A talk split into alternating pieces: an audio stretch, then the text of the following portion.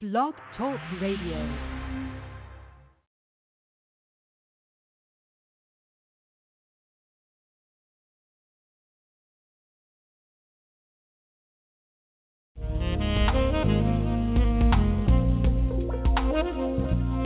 Hi, everyone. I am Shavonna Johnson, CEO and founder of All About Us Global Media Productions Group, TV, radio, and magazine, CEO of the Whitney E. Johnson Foundation, Incorporated. We are a 501c3 organization on a mission to educate, engage, and mentor our parents and teens in communities on current issues surrounding our youth. Today, we are asking for your support to continue providing our informative programming through our various media platforms.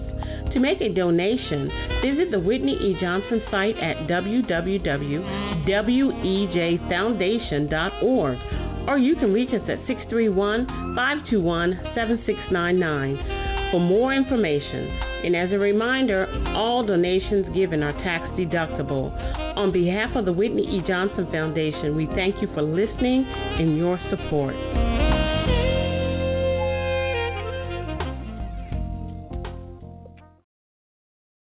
All About Us Radio is sponsored by Roger and Shavonna Johnson and the Whitney E. Johnson Foundation. You can like us on Facebook at All About Us Radio Media Group or follow us on Instagram at CJAAUTV Radio. Also, check out our website at www.wejfoundation.org or give us a call at 631 521 7699. Thank you for tuning in to All About Us Radio.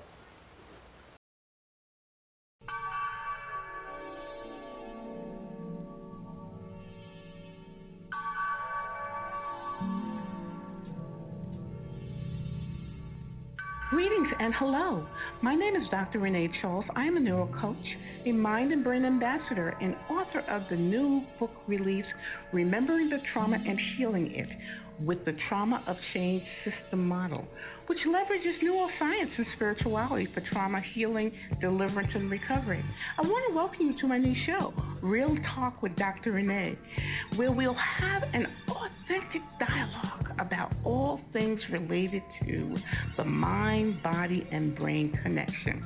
During our time together, we'll talk about how to maximize brain potential in your personal and corporate space, develop new mental maps and success strategies to overcome traumas and other life challenges we face every day. I do look forward to talking with you and taking your calls and answering some of the questions as we do life together live on this show. Listen, you may be on the road driving home, sitting at your computer, or on your way to the gym when Real Brain Talk airs. I want you to pace yourself and get in position to optimize your brain. Join me on All About Us Radio on Thursdays at 6 p.m. Eastern Standard Time. And follow me on my social media outlets. At Twitter, it's at Dr. Renee Charles. Instagram is Dr. Dr. underscore Renee underscore Charles. And Facebook is simply at Dr. Dr. R D C PhD. You are listening to All About Us Radio.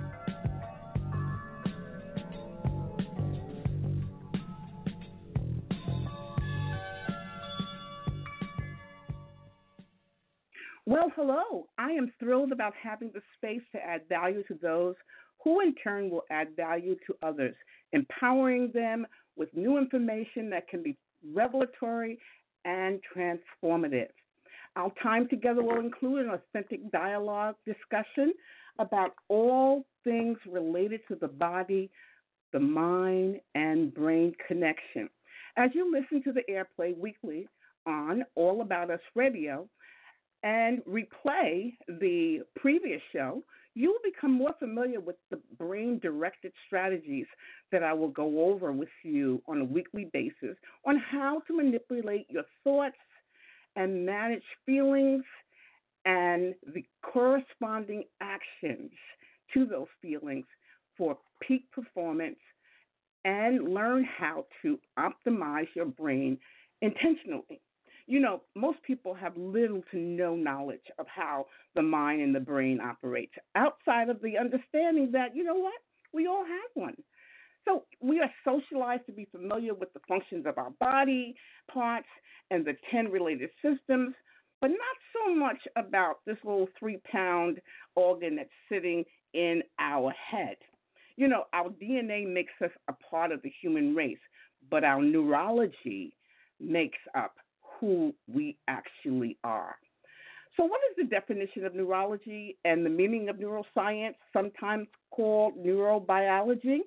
It is the scientific study of the structure or function of the nervous system and the brain.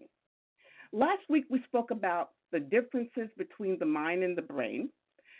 The distinction between the two will be a redundant mantra on this show. Every time you learn something new, new neural pathways are established. When new neural pathways or a mental map are established, you create new habits and you change the structure of your brain through neuroplasticity because your brain is really kind of moldable. It's really kind of plastic. In fact, your brain does not really truly optimize its growth until you're about 25 to 30 years old. So, whatever you do consistently for 30 days can become a habit. And what you do consistently for 60 days can become a practice. And whatever you do consistently for 90 days can become a life practice. The key term here is consistency. The brain is a habit producing machine, it loves habits. It does not like a lot of changes. And so when you are consistently doing something, the brain must adapt to it. This is why addictions are so, so hard to break. But that's another topic for another show. Let's become familiar with the brain. It is a three pound organ comprised of 100 trillion brain cell connections that interprets information from the outside world and controls all of the functions of the body, all 10 parts of that system. The brain is tangible, it's a physical component that we can weigh, we can touch it, we can feel it, and see it once detached from our body. Typically, when the autopsy is done, they do remove the brain, and the first thing they do is weigh it to see how much shrinkage there is and how much damage may have been caused by either alcoholism or maybe a gunshot wound or dementia or uh, mental illness or whatever that happens, it will certainly display itself when weighed and examined. So, what's the difference between the mind and the brain? The mind is entirely different than the brain. And although many people think the mind and the brain are the same, but they are not. And as you listen more and more and more to this show, you'll be able to actually stand flat footed and defend that position with anyone that you talk to. The mind is an invisible, non physical component working in tandem with the brain. You cannot touch the mind. You cannot weigh the mind. You cannot see the mind. So the mind is your ability to think and to feel and to choose in that order. The mind is a limitless vat of energy producing thoughts. So every cell in your body has its atoms lined up in such a way that it has a negative and a positive voltage inside and out, like a battery. So when you think, you feel. Your thoughts are not your feelings, and your feelings are not your thought. Your feelings is a response to whatever you're thinking. So when you think, you feel in response to that thought. And when you feel, you then have the option of making a choice. And you do make a choice. And actually, a non choice is, in fact, a choice to not to respond. So we are the collection of all of our choices. In fact, I love to say that we are defined by the choices that we make. So when you have a non physical thought, it's emanating from your mind. and it creates a physical impression in your brain. So the ideas that are generated in your subconscious mind controls your life. We have between 30,000 to 100,000 thoughts each day. You may say, wow, Dr. Charles, where do you get that notion from? I can't even think that many thoughts. Well, you do. And the good news is that you can decide to decide to take authority over your thoughts and change the trajectory of how you respond to situations, even the old ones that didn't put you in the driver's seat. You know, my brother used to say, Eric, he used to say, he's now deceased, but he used to say to me, um, Nay, you either drive or you be driven, meaning you are either in the driver's seat of your thoughts and emotions or you're sitting in the back or on the side of the driver. Well, we all know that passengers have no real control and must sit and be patient wherever the driver decides to go. So today, our study topic is going to be on how the mind and the brain actually processes empathy and grief and the steps one can take towards healing it. So, right now, we're going to take a, sh- a short break, and right after we play the song Big by Pastor Mike Jr., we're going to get right into the discussion. You are listening now to Real Brain Talk with Dr. Renee on All About Us Radio.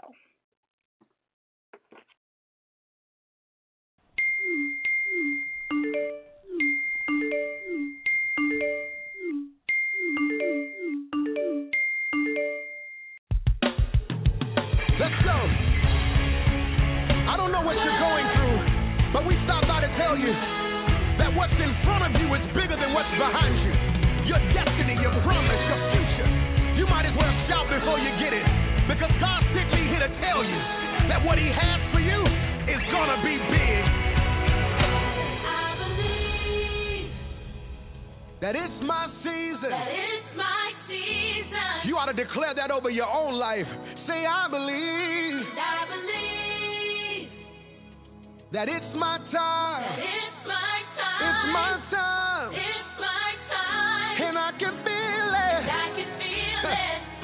Say breakthroughs in the room. Breakthroughs in the room. It's yours if you want it. Anticipating. Anticipating. God's getting ready to move. God's getting ready to move. Listen, you ought to declare this over your own life. Say it. For I know God, God He's working a miracle miracle just for me. Just for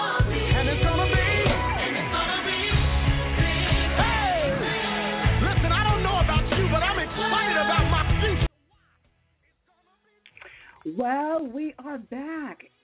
You are listening to Real Brain Talk with Dr. Renee on All About Us Radio. Let's do life together live on All About Us Radio. Contact me at 516 666 8424. I'm interested in your comments, your questions, and really um, listening to your thoughts about what you've heard thus far. So, as we become familiar with the components of the brain, its structure, um, and its function, you will become empowered to add value to others and be the author of your own actions. During the first segment of last week, I addressed from a neuroscience position why we grieve at a distance, yet a very meaningful connection to the death of Kobe and Gianna Bryant and those who perished in the uh, helicopter crash. In our discussion, I briefly started and about and stated about how we often live vicariously through those whom we identify with, whether it be their success, their victory, their championship, or even their pain. The Latin influence of the word vicarious means substitute. So if you're experiencing something vicariously in some non physical, indirect, or spiritual way, you're a substitute for getting something secondhand, meaning that their success, their hopes, and their dreams actually feels like your own on a subconscious level. And so you remember when I talked about those 30,000 to 100,000 thoughts that we have a day? Only 5% of those thoughts are remembered consciously. 95% of those thoughts that you have every day actually are experienced in the subconscious level of your mind. So today I want to deepen the discussion on the expression of empathy and grief. Our emotional reaction to events are triggered by what we hear, see, taste, smell, and touch. Those are our five senses, which provides us with information on how to feel.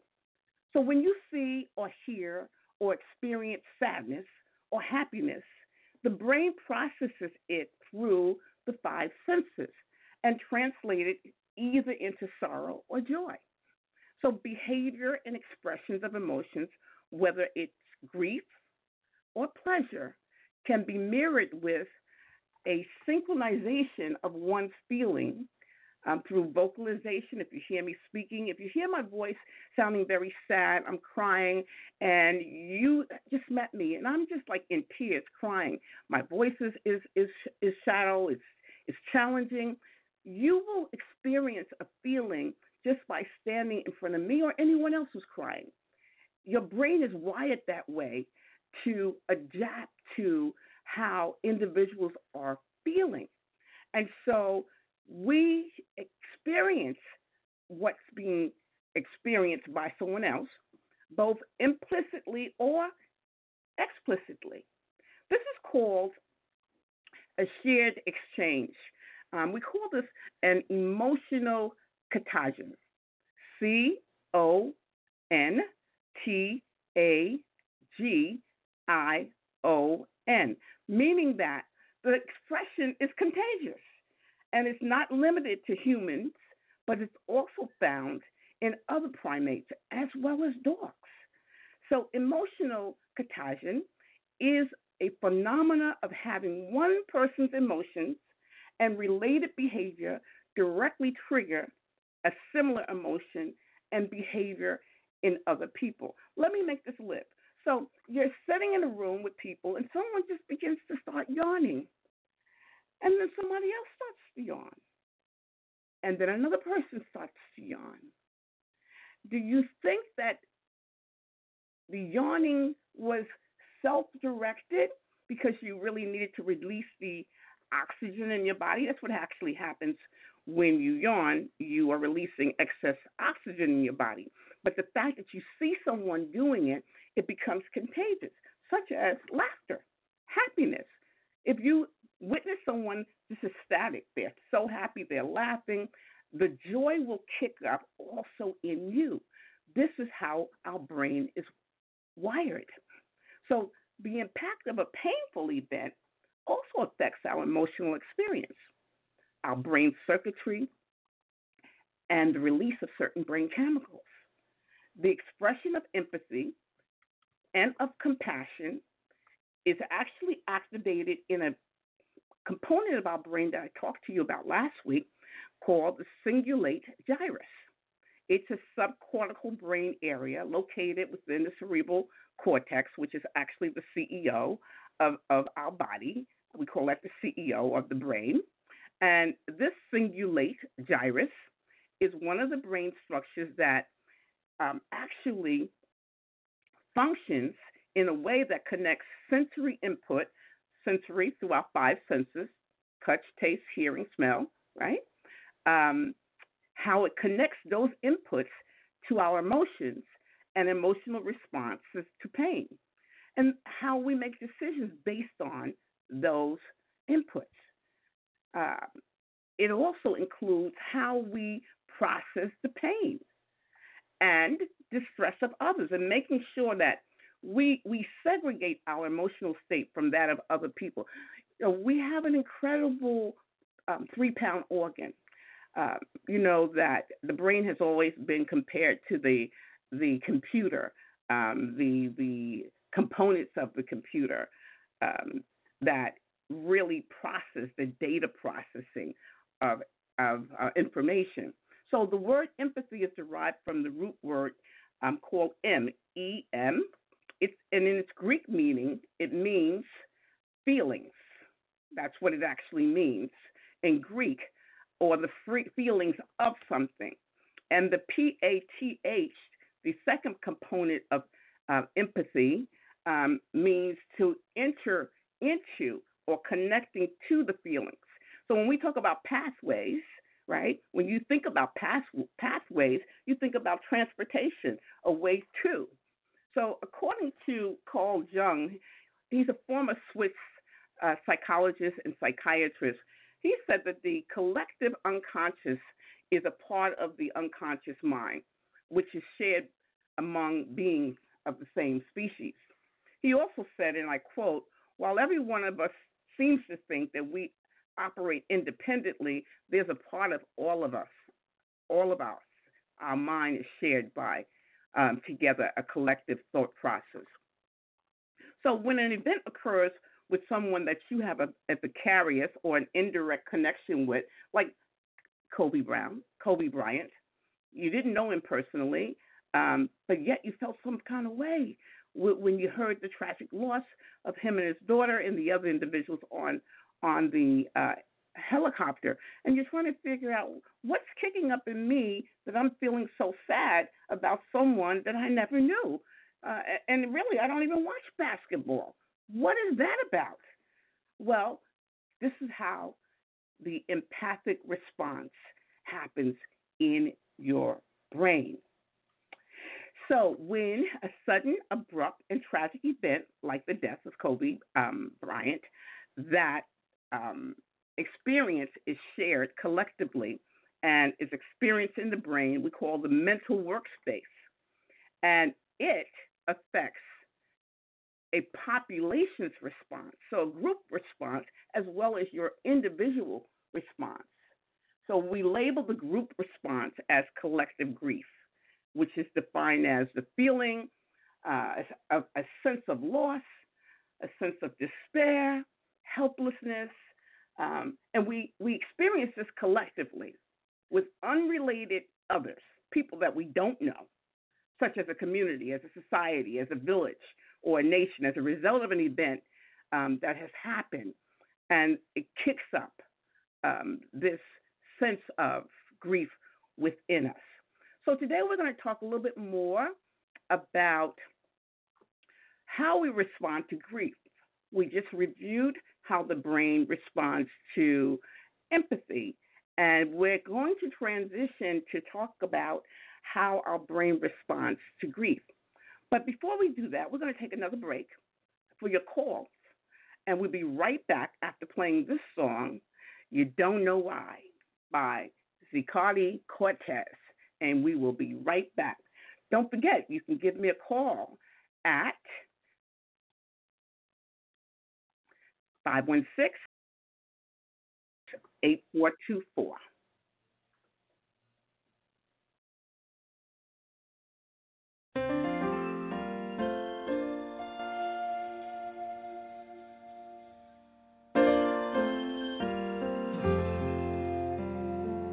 You don't know what I've been through. Let me share my story with you.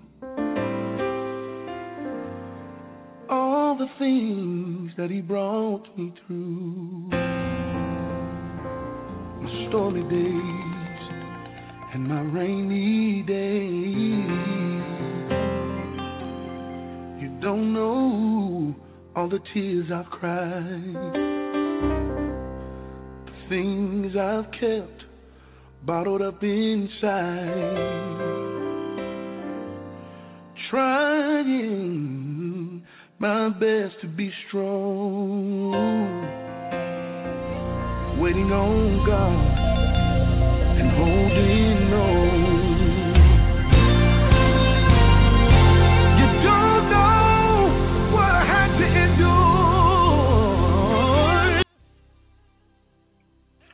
And we are back. You are listening to Real Brain Talk with Dr. Renee on All About Us Radio. So, we're ending the segment on empathy, and I want to end with this summary Um, expressing empathy is said to be an indicator of one's level of emotional and social intelligence. When you possess a higher degree of emotional intelligence, you're able to harness more of one's humanity and brain potential. So let's sh- shift on and shift between um, expressing empathy to how we process um, grief. So the expression of grief may manifest in, in physical symptoms such as a headache, um, shoulder pain, or back pain, the inability to sleep or eat, um, often brought on by an increased uh, release of the stress hormone cortisol. The hippocampus, which is our, our storage for our memory, is very, very sensitive to, to stress. In fact, stress, chronic stress, can actually shrink that three pound brain. So we want to be focused and we want to be able to, to learn strategies on stress reduction. Listen, trauma happens, and when it does, it occurs unannounced and often without warning or your permission.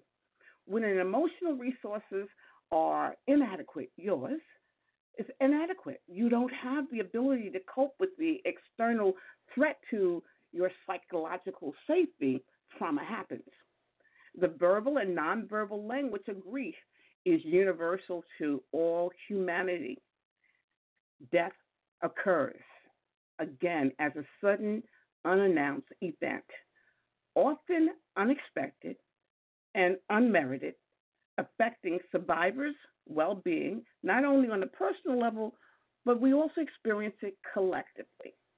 I know you've heard in the past, why did that person have to die? Why, why didn't this other person die? People who are, who are damaging uh, the, the, the world, raping children, kidnapping children, why are they alive and the good people have to die? You know, I don't have the answer to that because good things do happen, um, bad things do happen to good people. Uh, the grieving process um, occurs in different stages. We do grieve. Noted author and expert um, named Kubler Ross articulates a five stage framework of denial, um, which includes anger, bargaining, depression, um, which helps us frame and identify one's reaction to grief and what we may be experiencing en route to the ultimate acceptance and adaptation to life without the person we just lost. So these five stages denial, anger, bargaining, depression, and acceptance are part of the framework that makes up how we learn to live with the one we just lost. And there are tools to help you frame and identify what we may be feeling, but they're not stops on some linear timeline of grief. Not everyone goes through all of them or in the prescribed order. And no one can tell you how long to grieve. So, in the days to come, the public will have a visual, a visual period of mourning, and it will begin with the the funeral of all who were lost on the helicopter crash. So, bereavement is a period of mourning after a loss. Mourning is a normal psychological process that follows the loss of a loved one or someone that you loved or something that has died, whether it's a pet, an opportunity, um, whether it's um, a, a, a lost object. Um, you know, grief does is not limited to just the loss of a person. But grief is the accompanying emotional state to mourning. So the expression of grief it's a natural and holistic healing process in response to an acute event resulting in a significant loss. So we talked about the five stages. And so let me start with stage number one, we call denial. Denial is the first of the five stages of grief. It helps us to survive the loss. In this stage, the world becomes meaningless and overwhelming. life just actually makes no absolute sense. Okay. We're, we're actually in a state of shock and denial. And we just go completely numb. We wonder how can we go on and if we can go on and why we should go on. We try to find a way to get through each day just simply. So denial and shock helps us to cope and make survival possible. It, it helps us to pace our feelings of grief. This is a, a kind of a grace period in the denial. In the natural way of letting in only as much as we can handle. So as you accept the reality of the loss and start to ask yourself questions, you unknowingly begin the healing process. But as you proceed, all the feelings you were denying, they really begin to surface. The second stage is anger. Anger is a core feeling and a necessary step of the healing process. A lot of us are not really in touch with our core feelings, and often when we ask you how you feel, you'll tell me how you what you think.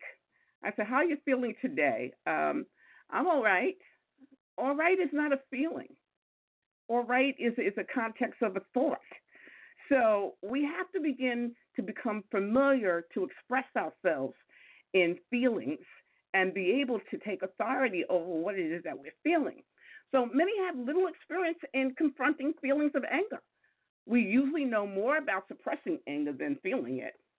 Anger during the second stage of grief is just another indication of the intensity of your love for the loved one, and you must be willing to feel your anger, even if your anger is with God, even if anger with the deceased. How dare you leave me at this time that I need? What am I going to do without you?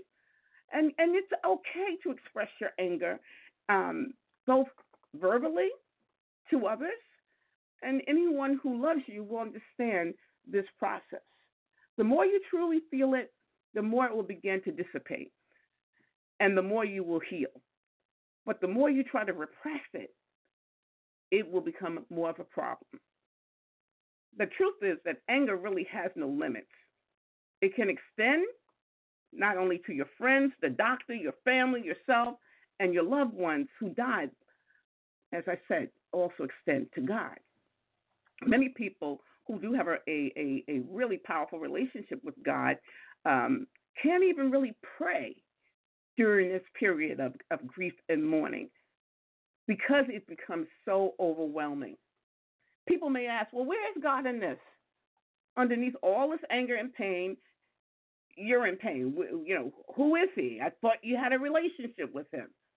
You know what? It is natural to feel deserted and abandoned at this stage. Anger is actually a strength, and it can be your anchor, giving you a temporary structure to the nothingness of the loss. And at first, grief feels like being lost at sea, and, and there's no way to connect to anything. Then you get angry at somebody, maybe a person who didn't even attend the funeral, perhaps a person who isn't around, maybe a person who is different now than your loved one who has died. You know, I want to just kind of give a, a, a, a warning statement to those who attend funerals. Please learn the things not to say to the bereaved, like, you know, God doesn't make a mistake um, yeah, we, we we know God is is omnipotent and and we know that He is powerful, but no one wants to hear that when they just lost a child. No one want to hear that when they just lost a loved one, or oh well, you know He's in a better place. Well, what better place are you explaining to the, the bereaved about their husband that your side You know, the number one stressor in life is number one is the loss of a spouse. Number two is the loss of a child. So please be uh, mindful of the things to say and the things not to say. If you don't know what to say, shut it down. Say nothing. I'm praying for you. And not if, if you need my support, if you need me, call me. Well, you should know that people will need you in this time of distress and grief. Do the right thing. Be there. Can I go shopping for you? Can I help you with the kids? Can I bring you something to eat? That that's humanity. That's an expression of empathy. Let's go on to number three. Bargaining is the third stage of the grief process. Um, bargaining kind of happens in the anticipatory transition stage before loss. Someone was given a, a, a diagnosis to live three, three months, six months, uh, next week, and it, you know that the diagnosis has been laid in such a way that there's no way out, there's no healing. Um, and you begin to, pray and you begin to plead and bargain with God. And you would say, Please, God, um, I will never be angry with, with, with my wife again if, if you just let her live.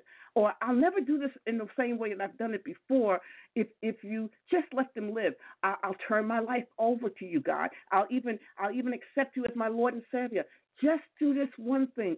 Do not let this person perish. This is the part of bargaining. Now, guilt is often um, connected to the bargaining stage. And you say, if only I could do this, if only I would have been a better husband or a better mother, if only. Um, you know, guilt says, I did something wrong. Shame is the response and feeling of, I was wrong. So the fourth stage is depression. And after bargaining, our attention moves squarely into the present um, with empty feelings, um, and they present themselves. And grief enters our lives at deeper and deeper levels than we could ever, ever imagine. This depressive stage feels like it would last forever. Just know that this form of depression is situational.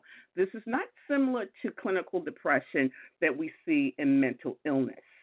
So we do know that this too will pass. However, no one could tell you how long it's going to take before it passes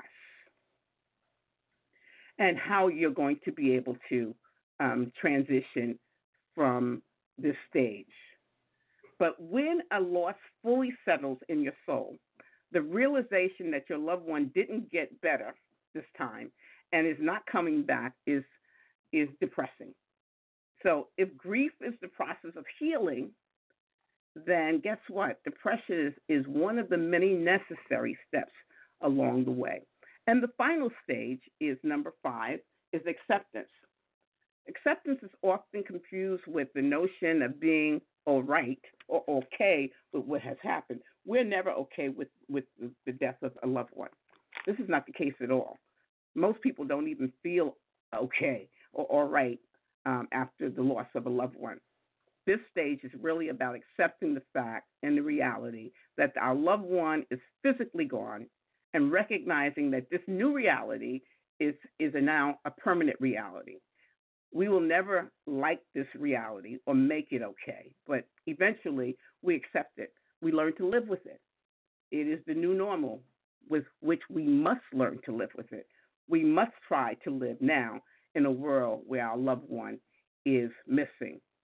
So your life has been forever changed um, when there's a, a loss, and we must learn to reorganize our role, reassign them to others, or take them to ourselves. Many individuals um, may have not learned how to do a lot of the things that the loved one did for them, and so now it's like for a wife who never paid the mortgage, her husband did or didn't know where the bank accounts were or didn't balance the bank book.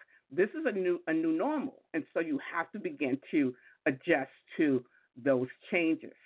So instead of denying our feelings, we have to listen to our needs. We got to move forward.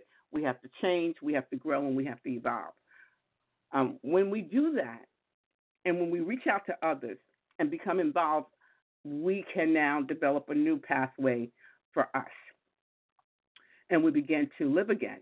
But we cannot do so until we have, have given grief its time. Grief has to have its time. You know, life is a journey, and you can decide and choose how you want to show up in life, whether whatever stage that you might find yourself in. Remember that there are no timetables for the process and will unfold at different points in time. What are the steps we can take to facilitate the transition from feeling wounded, bruised, even disillusioned? Let's take a break for your calls right now. Um, this was pretty heavy when we're talking about the five stages of, of, of grief. After we play the song, The Best Is Yet to Come by Donald Lawrence.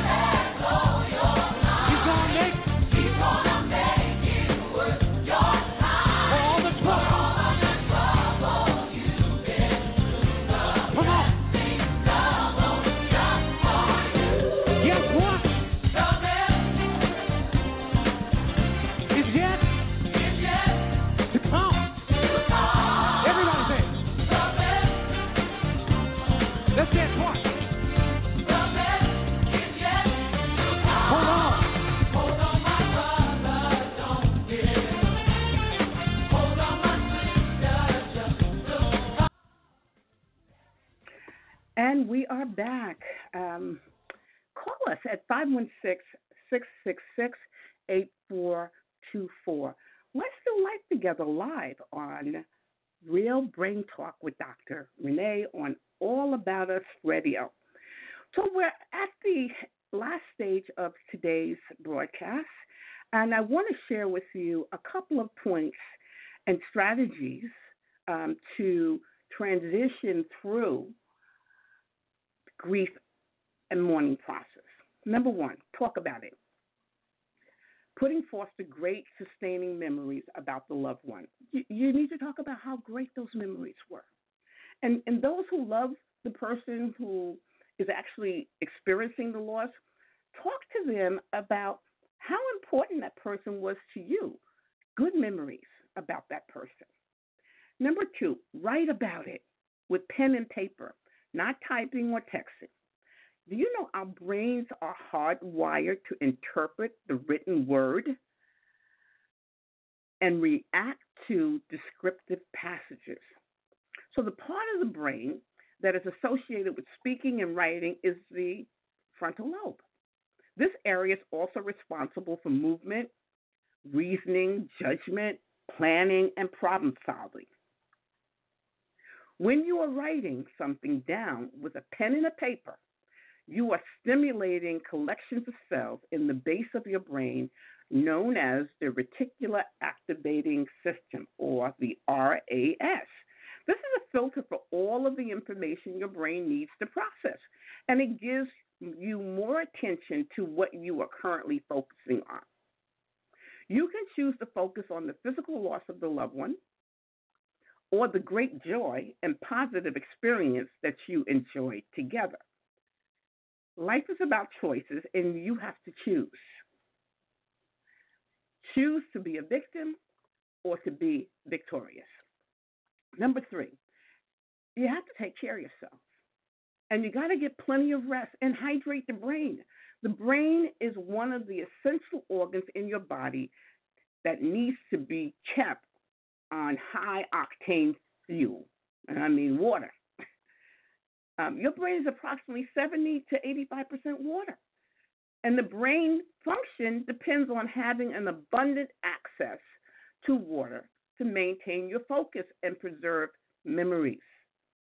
Number four, prayer is always in order in all situations. Know that it's not uncommon or not um, it's not uncommon for you not to know what to say to God in prayer about this.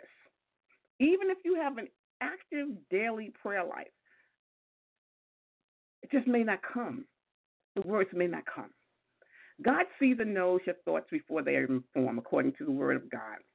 Prayer unto God is a demonstration of your reliance upon Him.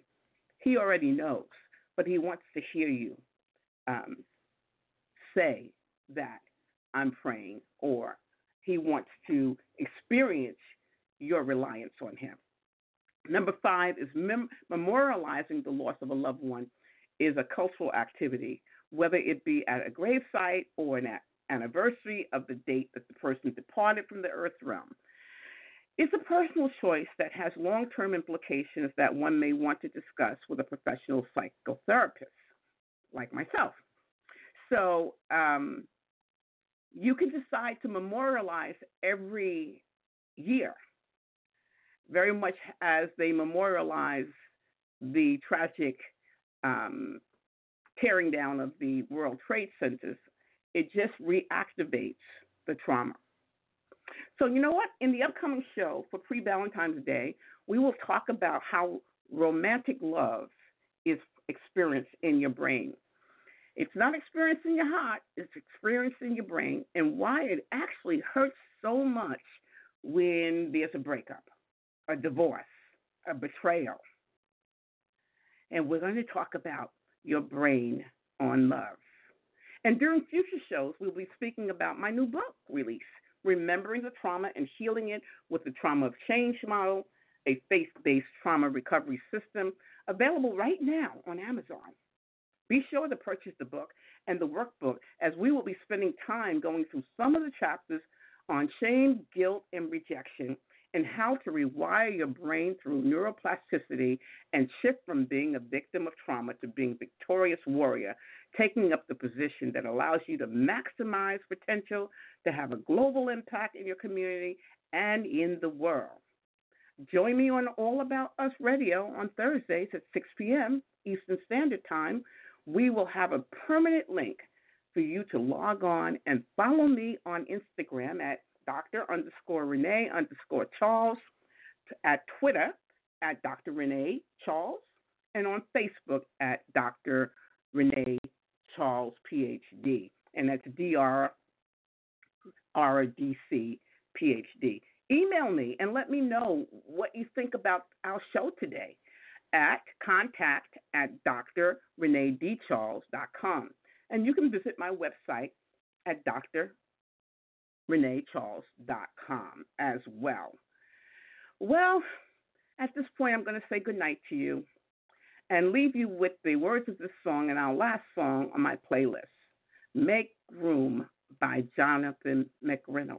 I hope you like my playlist and my songs. I select them just for you. And we'll see you next week.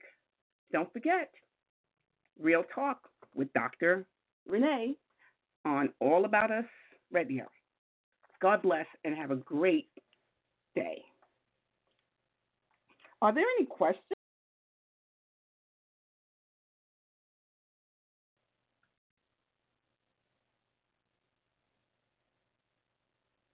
I think we may have a question coming up. The question reads as When you go through the stages of grief of the loss of a husband, is it possible to go through the stages several times? Absolutely. You can repeat the same stage um, over and over until you gain mastery in that stage. Again, there is no select order of those stages, it's not a linear um, um, response to what you're feeling. Uh, as I said, losing a husband is the number one stressor out of 10 stressors known to man that is the most difficult to navigate. Thank you for asking that question. Is there another question?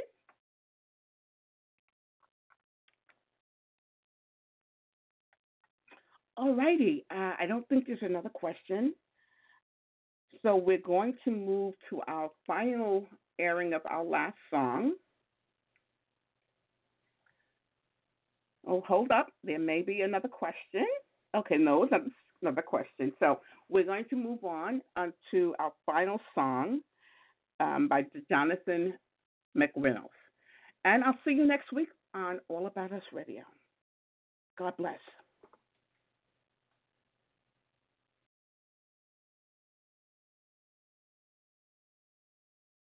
I find space for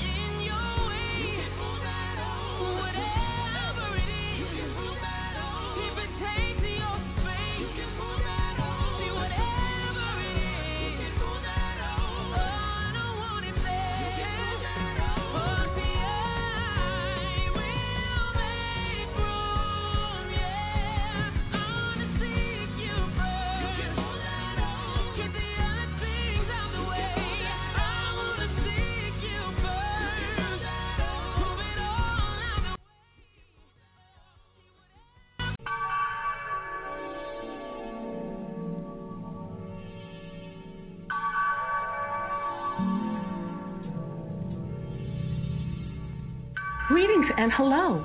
My name is Dr. Renee Charles. I am a neuro coach, a mind and brain ambassador, and author of the new book release, Remembering the Trauma and Healing It with the Trauma of Change System Model, which leverages neuroscience and spirituality for trauma healing, deliverance, and recovery. I want to welcome you to my new show, Real Talk with Dr. Renee, where we'll have an authentic dialogue about all things related to the mind, body, and brain connection. During our time together, we'll talk about how to maximize brain potential in your personal and corporate space, develop new mental maps and success strategies to overcome traumas and other life challenges we face every day. I do look forward to talking with you and taking your calls and answering some of the questions as we do life together live on this show. Listen, you may be on the road driving home, sitting at your computer, or on your way to the gym when Real Brain Talk airs. I want you to pace yourself and get in position to optimize your brain. Join me on All About Us Radio on Thursdays at 6 p.m. Eastern Standard Time. And follow me on my social media outlets. At Twitter, it's at Dr. Renee Charles. Instagram is Dr. Dr. underscore Renee underscore Charles. And Facebook is simply at Dr. Dr. R D C PhD. You are listening to All About Us Radio.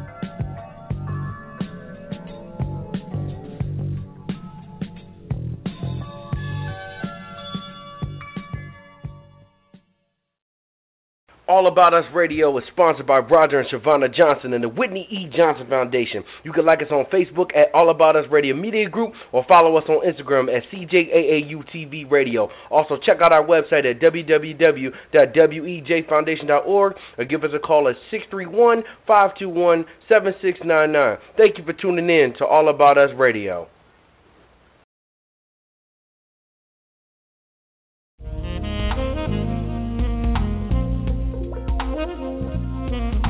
Everyone. I am Shavonna Johnson, CEO and founder of All About Us Global Media Productions Group, TV, radio, and magazine. CEO of the Whitney E. Johnson Foundation, Incorporated. We are a 501c3 organization on a mission to educate, engage, and mentor our parents and teens in communities on current issues surrounding our youth. Today, we are asking for your support to continue providing our informative programming through our various media platforms. To make a donation, visit the Whitney E. Johnson site at www.wejfoundation.org or you can reach us at 631 521 7699 for more information. And as a reminder, all donations given are tax deductible. On behalf of the Whitney E. Johnson Foundation, we thank you for listening and your support.